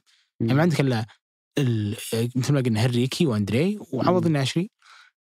في وقت أنت تمسك كورة عشان توصل تمد في هذه اللعبة ما عندك أظهر أبدا. يعني لو قلنا إنه العبود بيمكن يغطيك في هالشهرين، اليسار حمدان ما هو بقدرات أي ظهير هجومي. يعني ما هو متعب، ما هو ناصر، ما هو ياسر، ما هو أي ظهير أيسر يقدر يعني يعطيك هذه شفت متعب الحربي أمس لما سجل هدف حصل له فرصة تسجيل ياخذها بوجه عنده الجرأة هذه. بالتأكيد إنه حمدان لو نحط في هذا الموقف فرح يصير هذا الشيء. شفت ناصر الدوسري يعني الكواليتي يفرق كثير. شفت ناصر الدوسري معلم لما يوقف في عرض الملعب يعطيك كرة عرضية توصل تكشف لك. هذا ترجع النقطة اللي قلناها بداية الحلقة إنه أصلا اللعبة هذول أقل مستوى منك تطالبهم يكونون في فريق بطل دوري. يعني ما فاق تقدير حمدان وزياد وغيرهم، ما هذه حدود إمكانياتهم. تشعر حرفياً إنه كونترا تورط لما رجع كورنادو. أنا جاني شعور إنه تورط. يعني الحياة كانت ماشية بدونه. الفريق كان متوازن، 4 وسط يدافعون مع 4 مدافعين ورومارينيو وحمد الله خلصوا لك الأمور قدام. لما رجع كورنادو لازم ألاقي له مكان، لا المكان يناسب كورنادو ولا كورنادو قادر يعطيك التأثير اللي أنت تبغاه. ونشوف المباراة الفتح يعني اللي كذا اللي يبغى يحب يرجع يشوفها مرة ثانية، خاصة شوط المباراة الثاني والله العظيم كانت حالة عجيبة جدا. إنه يخ أطلب من حمد الله ورومارينيو وكورنادو يتراجعون الثلث الدفاعي ويضغط ويحاول يطلع الفريق قدام. يا أخي طلع الفريق قدام. أنت فريق اليوم عندك عناصر هجومية ما حد يقدر يتجرأ يهاجمك وأنت عندك العناصر اللي موجودة عندك. من الممكن وأنت تتعب ضد فريق وسط ميدان. أتكلم عن محاورة مثلا زي مثلا خلينا نقول الشباب بانيقا حسين القحطاني نوعا ما مع باولينيو، الهلال سلمان مع كويار مع كاريو، ممكن وسطهم يكون أعلى من وسطك فيمسك كورة عليك. لكن بقية أندية الدوري أنت إذا طلعت الفريق، طلعت البلوك حق الفريق، طلعت القدام، عندك 3 يخوفون أي فريق ثاني موجود قدامك. ألومه كثير. أنا ألومها أكثر. تدري ليش؟ الدور الأول أبودي أحد يرجع ويشوف مباراة ضمك اللي فاز فيها الاتحاد فبها. صحيح. هذه كانت أول. والله يا ضمك ضغطهم ضغط فيك المباراة. ضمك سوى كل شيء بس الاتحاد فاز. أنا أدري بس الاتحاد فاز. ذيك المباراة كانت أول مباراة يجمع فيها نياكاتي ورومارينيو يقول كورنادو كان طرف أيمن. اللي ترى سوى الحل هذا كان يقول كورنادو. بس في ذيك المباراة كان واضح إنه أنت عندك مشكلة. أنت هذا الموضوع أنت مصدم فيه. لما غاب نياكاتي ومسكه كوزمن حط على الدكة ورجع رومارينيو وإيغور، الاتحاد تألق وبدأ يكسر الموسم. أنا ما ألومك أبدا أنك تحصل لك فرصة حمد الله تفوتها إني فوتها مجنون. لكن في نفس الوقت أنت كنت تعلم قبل أي أحد يا كوزم كونترا باعتبار أنك جربت أو باعتبار أنك مدرب أكيد أنك فاهم الموضوع، لكن باعتبار أنك جربت وشفت إنه هذه فيها إشكالية. ولما ارتفع مستوى واحد مثل عبد العزيز البيشي المفروض أنك تأخذ أبجريد مو تروح تنقل واحد يقول خلنا في الطرف الأيمن وبعد ذلك تبدأ تلعب في مناطق وعلى التحولات تلعب. يعني بعطيك على نقطة التحولات دامك مسحت. خلينا نقول موضوع الفتح بعطيك إحصائية أبو علي عشان تدري إنه الفارق ما كان كبير جدا ما بين واحد في الدونس. أنا ما نبي طبعا ألوم يعني خلينا نقول أو ما نبي أقلل من الفتح وعناصر الدونس، ولكن جالس أقرنها إلى حد ما مع الإمكانيات اللي يملكها الاتحاد. مباراة الاتحاد والفتح اللي انتهت 4-4 نسبة الاستحواذ على الكورة كانت 59 للفتح 41 للاتحاد. تعال حلل هذا كمان لو أن الفتح هو اللي ينافس على الدوري. صحيح. تعال وعلي حلل هذا حلل الاستحواذ هذا. يعني وقف وشوف التمريرات. طيب أوكي أنت مسكت هذا العدد وش كانت تمريراتك؟ الفتح مع دونيس كان مرر 347 تمريرة 85% دقتها صحيحة، بينما الاتحاد اللي هو أقل كان مرر 207 تمريرات، يعني تقريبا النصف إلا شيء في نادي الفتح دقتها 76%. الفتح كان أفضل منك كعدد تمرير، يمتلك المباراة أكثر منك، وفي نفس الوقت معدل تمريره هذا العالي أعلى منك. كل المعايير امتلاك الكرة التحكم فيها الفتح كان أفضل. كيف تقدمت يا الاتحاد؟ بالثلاثة ثم بالأربعة ثلاثة 3-1 3. الأولى كانت ذكاء من حمد الله، عفوا الهدف الثالث كان ذكاء من حمد الله، تحرك على القائم الأول. صحيح. الهدف الأول ذكاء جدا من رومارينيو، تحرك على القائم الأول برضو نفس الشيء. وكانت المرتدة اللي حقته جور كورنادو، والرابع اللي انتظرها رومارينيو مسقط الدفاع. كلها كانت مواقف ثابتة وواحد مرتدة. أنت كيف تملك هاللعيبة وتلعب هالأسلوب؟ صحيح. البأس أنا كيف يسمونك مدرب هجومي؟ شوف أنا أقدر أختصر الوضع مع كونترا في نقطة بس قبل الوصف. لابد أن نتوقف عن نقطة المباراة الفتحية جت بعد فترة توقف. يعني ما فاجأك أن كورنادو رجع. فرضاً في فترة الإعداد خلاص أنا الحين رايح لمرحلة جديدة قدامي الفتح، قدامي لعب مباراة بين الفتح والهلال أعتقد اللي لا الفتح الهلال أو يعني فتح الهلال أو الفيحاء الفتح أو عفوا الفيحاء الفتح أو شيء الفيحاء خسارة ثم الفتح تعادل ثم الهلال خسارة ثم الطائي خسارة. نتكلم عن الفتح الهلال الطائي، الثلاث مباريات هذه اللي خرجت منها بنقطة. يجيتك بعد فترة توقف وأنت عارف أن كورنادو بيرجع وتعرف أن المرحلة المتبقية هي كل اللي باقي على بعض 5 مباريات في الدوري. صحيح. هل أنت حضرت فريق بأسلوب لعب يضم الثلاثة ذولا مع بعض؟ ما أعتقد. الفكرة كانت عندنا 4-4-2 نشوف أنها ما كانت ناجحة. الوصف اللي أبغى أقوله بالنسبة للكونترا مع حمد الله رومارينيو وكورنادو، زينك اليوم تروح تجيب مكونات من أفضل ما يمكن، نبتة تنبت في جبل ارتفاعه مدري كم، فاكهة أو شيء ينجاب من غابة مدري كيف صايرة، ثم تعطيها واحد يطلع منها وصفة خايسة. هذا أنا أشوف الوضع اللي صار مع كونترا اللي عنده الثلاثي ويلعب هالشكل وما يقدر يستفيد منهم ولا يقدر يكسر الدنيا فيهم. المشكلة فيك أنت، ليست المشكلة في هذا الثلاثي. وممكن زي ما ذكرنا ريال مدريد ليفربول وغيرهم الهلال في فترة دياز، كثير من النماذج أنت اليوم تقدر تأخذها على أندية يوجد عندها مثل هالتركيبة. أنا أقولك لما يجي مثلا زي في النصر تلسكا حمد الله أبو بكر ما يركبون مع بعض، لأني ما أذكر أن شفت فريق ناجح ب2 9 مهاجمين 9. لكن لما يكون عندك 9 1 و2 تحته مرة كويسين زي رومارينيو وزي كورنادو لعب 10 مثالي ورائع جدا، ورومارينيو عنده تجربة تقدر تقيس عليها لما كان يلعب مع علي مبخوت في الجزيرة الإماراتي. صحيح. يقدر يلعب مع لاعب 9 ثاني بس. إنك شلون مع حمد الله نفسه شلون تقدر توظف هذا الثلاثي مع بعض. بس هنا يكمل الموضوع. وهنا أقولك إنه الفارق أو الفيصل بين الاتحاد السنة الجاية ينجح ولا ما ينجح كيف تقدر تولف هالثلاثي مع بعض في أسلوب لعب واحد. أعتقد إنه وصلنا إلى نقطة أبو سعود. بس نطرح السؤال الأهم. السؤال هل تتوقع أنه يحظى بفرصة موسم جديد؟ كونترا إذا خسر الدوري لا، لسبب مهم جدا اللي هو المعنوية. يعني مثلا كلوب الموسم الماضي فرق كان مرة سيء عن ليفربول ويا الله بالعافية قدرنا نتأهل دوري أبطال أوروبا. وش اللي خلى كلوب يكمل موسم ثاني؟ إن عندنا نجاح سابق. لأن كلوب ولأن عندنا نجاح سابق. أنت يا كونترا لا أنت كلوب ولا عندك لا أنت كلوب حتى على مستوانا، ما عندك ذيك النجاحات الكبيرة في مسيرتك ولا عندك نجاح سابق مع الاتحاد يحميك إنه أنت تبقى السنة الجاية. زاد التصريح اللي أنت قلته بعد مباراة الطائي، يعني هذا كسر المجاديف. تغريدة. هذا وقت الرجال ما وقت الأسماء. يعني عرفت اللي أنا أشوف إنه قطع في حال خسر الدوري قطع أي خط رجعة ما بينه وبين الاتحاد. يعطيك انطباع إنه هو فاقد الحين غرفة منافس. يعني هي مؤشرين المؤتمر والتغريدة اللي بعد ما هدت الأمور والأمور يعني خلينا نقول استقرت وبدأ الاتحاد يتعايش مع واقع أنه يحتل الهلال. في فترة توقف طلع كوزم كونترا وكتب هذا وقت الرجال ما هو وقت الرسم. أنا بس أسأله لأنه ما راح أجاوب عليه.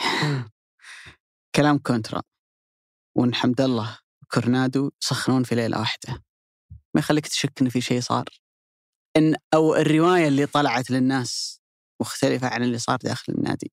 أنا اللي أتوقع إنه ما في شيء صار، أتوقع أنا لأني شفتهم نزلوا، هذا اللي أتوقع أنا وأكاد. بس ليش ينزلون الشوط الثاني كلهم الاثنين مع بعض؟ لأنه ما يقدرون يشاركون لو وقت. ليش يطلع كونترا بهذا النوع من التصريحات عقب ذيك المباراة؟ هذه غرابتي صراحة. إيه؟ أنا أقول في جانب غريب في الموضوع، لكن خلينا في السؤال اللي بنجاوب. بس كله يدور حول نقطة إنه ما قدر يسيطر على هالظروف نفسها. لكن خلينا في السؤال اللي نقدر نجاوب عليه بعد كل هالكلام اللي قلناه. وش تنتظر من الاتحاد في الموسم الجاي؟ تعامل مع احتياجاته بجدية، يعني مو بيروح منك سعود الحميد. أنت الحين قاعد تناقش وش لازم يسوي. إيه؟ نقولك وش ينتظره؟ ينافس على الدوري؟ تنتظر من السنة الجاية إنه لازم ينافس على الدوري زي السنة دي إلى آخر جولة جولتين؟ بيحتاج وعلي نشوف وش بيسوي في الصيف. يعني عندك أظهرتك، عمق ملعبك، دكتك، مستوى اللعيبة اللي أنت بتصعدهم. ممكن أسمع كثير عن كذا ظهير في كاتسيني في هذا الاتحاد، هل هم فعلا بيغنونك أنك توقع صفقة جانبية؟ أنا ما أدري صراحة، لكن مشاكل كمشاكل واضحة للعيان. حققت هذا الدوري أم لم تحقق هو واقع سيواجهك الموسم القادم. إذا كنت أنت ترغب بأن تضع الاتحاد في هذا المكان أنه أقصى فشله يكون الوصيف، وهذا مكان أوكي الدوري هو ألذ مع على قلب كل اتحادي وهو منطق وهو نادي عريق واحد من أكبر أرقاء أندية آسيا، لكن أنك تستغل أنك خدت في الفريق من تحت إلى فوق تبدأ تتعامل مع احتياجاتك بجدية. وأنت سويت خطوة جدا ممتازة أنك جبت أحمد شرحيلي تبدأ تسير في هذا المسار. أنا أجزم أنك بتستقر ما عاد راح تنزل ويصير هو فشلك أن تكون وصيف الدوري بعد ذلك تحقق هذا الدوري، لكن أنت توقعت أن هذا أقصى طموح هذا الفريق وبدأت طبعا خلينا نقول لا تتعامل مع هذه الاحتياجات بجدية وتحاول تمشي الأمور مثل ما مشت هذا الموسم. لا، الموضوع الواقع أسوأ مما تتوقع. شوف أنا بقول إن ما ينقال عن فريق كبير إنه رجع لين يفوز بالدوري. لو تفوز بالكاس كل سنة، وتفوز ببطولات الجانبية سوبر وما سوبر كل سنة، ما ينقال عن فريق كبير إنه رجع لإذا فاز بالدوري. خلينا نأخذ مثال على الشباب مثلا، فترة البلطان الذهبية عنده فترة واحدة الفترتين عفوا اللي كان يفوز فيها بالدوري، السنوات اللي كانت في بداية الألفية وموسم أعتقد 2011-2012 لما فاز بالدوري في ذيك السنة المنافسة على الأهلي. بعدها الشباب عنده بطولات كأس مالك وعنده بطولات كثيرة، لكن ما يتذكر الشبابيين فترة ذهبية للنادي إلا اللي كانت مرتبطة مقرونة بدوري. الفرق اللي الأجيال اللي ذكرونها النصراويين للفريق هي اللي كانت تفوز بالدوري زي ما صار 13-14-14-15 أيام إدارة فيصل بن تركي، أو اللي صار مع السويلم لما فاز بالدوري موسم 18-19. دائما عودة الفريق الكبير الباب اللي تفتحه تقول أنا جيت أنا دوري. رجعت هو لما تفوز بالدوري صحيح. ولذلك إذا أنت تبغى ترجع الاتحاد لا بد أنك تضع هدف أساسي أنك السنة الجاية تفوز بالدوري وش تنافس عليه. ما هو بتقعد في المنافسة الآخر 5-4 جولات، لا بد أنك تضع هدف أنك أنت تفوز السنة الجاية بالدوري. بعد ذلك تروح الأهداف أبعد أنه أنت تبدأ تفكر في دوري أبطال آسيا. هل فكر النصر في دوري أبطال آسيا قبل يفوز بدوري 18-19؟ ما في فريق فكر في آسيا قبل يفوز بالدوري. بوابة اللي أنت تقدر من خلالها ترجع للاتحاد للفريق العظيم والتاريخي اللي كل الناس تعرفك من خلاله، تجيب دوري تاخذ ثقة تنافس على الدوري اللي بعده تفكر في آسيا شوي شوي يرجع الفريق مرة ثانية. لذلك لابد أن إدارة الاتحاد تضع هدف أساسي للفريق يفوز بالدوري السنة الجاية. أي حديث إعلامي أو طرح يوصلك إلى نقطة أنه ترانا ما إحنا قادرين جنب، خل غيرك يمسك النادي. أنا أعلم مدرك، أنا ما أبغى أصادم الحقيقة والواقع أنه في اليوم مالياً تكلم مالياً كفلوس فارق واضح بين الهلال والنصر والبقية، لكن أنت هنا تحتاج إلى مرحلة زي ما يمكن أنا دائماً أقول إنه يعني أعظم حاجة في سيميوني إنه جعل أتلتيكو يؤمن إنه بالإمكانيات اللي ما تجي نص إمكانيات ريال مدريد وبرشلونة نقدر ننافس ونقدر نفوز عليهم ونكسر رؤوسهم في الملعب. إذا ما جاك رئيس نادي يقنع الجمهور والمدرج إني حتى ولو أنا كنت بنصف الإمكانيات أنا أقدر، يا أخي جنب خل غيرك رئيس النادي. الطرح الانهزامي هذا اللي أنا ما أقدر خلاص أنا هذه أنا كرئيس. إذا كل واحد بيكون طموحه بناء على قديش أنا عندي فلوس مشكلة. خلاص اليوم هذا واقع أنت ما تقدر تغيره، ما في دعم، ما في أعضاء شرف. واقعك اليوم يا الاتحاد، خلينا نعطي رقم مجازي، أنا ما عندي صراحة تصور واضح عن الأرقام أو دقيق، خلينا نقول إنه أنا ميزانيتي 200 مليون وميزانية الهلال 400 مليون. داري عارفين إن ميزانية الاتحاد 200 مليون. وش يحتاج الاتحاد في هالوقت؟ حاجة من الاثنين، يا إما إنك تجيب دعم توصلني إلى 400 مليون زي الهلال، فبالتالي أقدر أجيب لعيبة زي الهلال ونفس الهلال والنصر، أو إنك تؤمن أنت قبل أي أحد ثاني إني أقدر أنجح بال200 مليون هذه.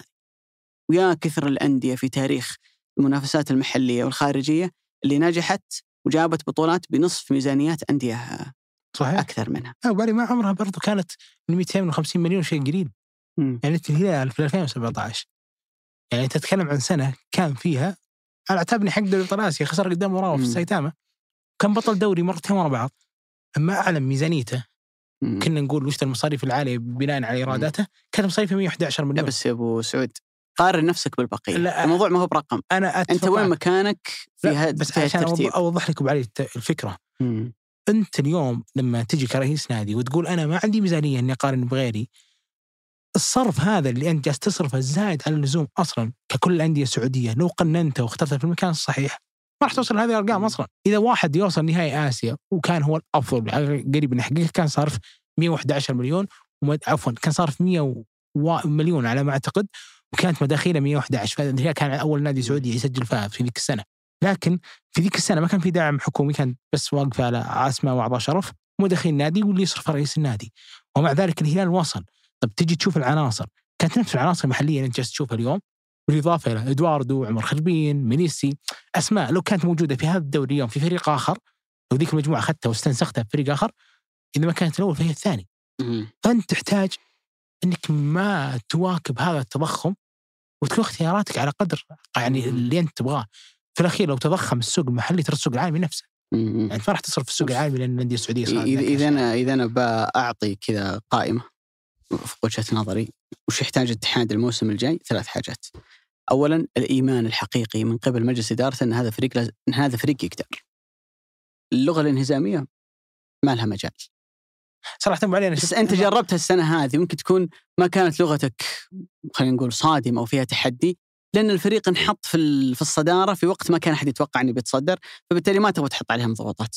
الموسم الجاي الكل بيتوقع منك أنك بتنافس. بس بعدين ترى شفت الوجهين، شفت أنوار قال التصريح اللي قلته، وشفت أنوار بعد الفوز على الأهلي في الدور الأول قال هذا الفريق ما أشوف فيه أحد أفضل منه يأخذ الدوري. يعني أنا ما أدري صراحة، بس شفت الاثنين، شفت أنوار قال الكلمتين في شهر واحد. أنا كنت أتكلم فنيا، لكن صراحة اللي قاله بعد مباراة الهلال أنا أشوف أن اللغة هذه لا تليق بالاتحاد. فقلت أولا يحتاج إيمان حقيقي من مجلس إدارته ولاعبيه وكل مكونات هذا النادي أن الفريق يقدر ينافس، حتى لو كان عنده إمكانيات. ما الاتحاد تعود طول تاريخه على أنه فريق ما كانت الحياة ممكن الدنيا ماشية معاه زي ما يبغى، ولكن كان دائما ينافس. والاتحاد هو اللي رجع في مواقف غيره ما يرجع فيها. نهائي آسيا مثلا 2004 فريق من فريق كان يصارع للبقاء قبل سنتين، في سنوات معاناة الاتحاد كان يكسب بطولة كأس ملك على فرق أجهز منه. الفريق هذا طوال تاريخه كان متعود على قيمته وفضيلته أنه فريق كان دائما يؤمن أنه عنده فرصة، أنه قادر. فلا بد أن يؤمن إدارة الاتحاد كل مكونات هذا النادي أنه هذا الفريق قادر أن ينافس. الشيء الثاني أنه يكون السنة الجاية الفوز بالدوري هو هدف أساسي بالنسبة لك، هدف معلن، هدف أنت بناء عليه تتحرك وتشتغل وتسوي تعاقداتك وتسوي كل الأشياء اللي أنت بتسويها من هنا إلى بداية الموسم الجاي. النقطة الثالثة أن يبنى الفريق حول حمد الله، رومارينيو، وكورنادو بالشكل اللي يضمن أنك تطلع من هالثلاثي أفضل فائدة ممكنة، أعلى إنتاجية ممكنة تقدر تطلعها من هالثلاثي.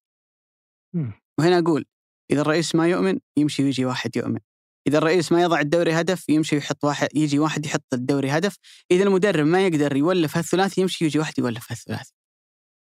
لأنه الانهزامية أنا أولا لا تليق بالاتحاد، عمرها ما توصلك إلى نجاح. لابد أن تؤمن. اللي نجح سيميوني وسط ريال مدريد وبرشلونة أنه كان مؤمن أني أنا أقدر. كلوب في فترة من فترات جاء الفريق والفريق مرة متراجع بعيد عن الدوري، والسيتي يصرف أكثر منك، فلوسكم واجد يا أبو سعود، لكنه آمن. فلوسكم واجد هو دافع عنه نازمين آمن. العظيم الدنيا عجيبة قسم. فلوس جت بعد النجاحات، لكنه آمن أن الفريق هذا يقدر. آمن صانع وطور لعيبة، جاب صلاح وماني وطور. يمكن اليوم ضربنا أمثلة كثير بليفربول صحيح، هو المثال. انا احب كلوب مع انه خصمي، بس والله اني احبه، بس انا برجع اكد كلامك واقول ابو علي احتياجاتك لازم تتعامل معها بجديه، لا تغمض عيونك. اي هذا يجي عاد انت هنا تجي للفخ او المأزق الكبير جدا اللي تعاني منه كل انديتنا، انه من الذي يختار. اي هذا السؤال اللي اتمنى اذا حد يعرف جوابه يقول لي، والله ما حد يعرف من اللي يختار. اعتقد ان وصلنا للختام ابو سعود. صح، كان صراحه نقاش جميل ومثري معك كما جرت العاده. اشكر اي احد صراحه وصل معنا الى هذه الدقائق الاخيره من هذه الحلقه. شكر أيضاً موصول لصالح باسلامة في تسجيل هذه الحلقة، من التحرير زميلتنا مرام الضبيبان وجميل عبد الأحد، من الهندسة الصوتية عبد العزيز المزي، في إدارة الإنتاج هنادي الهذلي، صالح باسلامة، وفي الإشراف على الإذاعة 8 سحر سليمان. هذا موعدنا الأسبوعي المحبب والجميل إلينا، هذا بودكاست المرتدة تحت منتجات شركة 8 للنشر والتوزيع. نشوفكم بإذن الله تعالى الأسبوع القادم.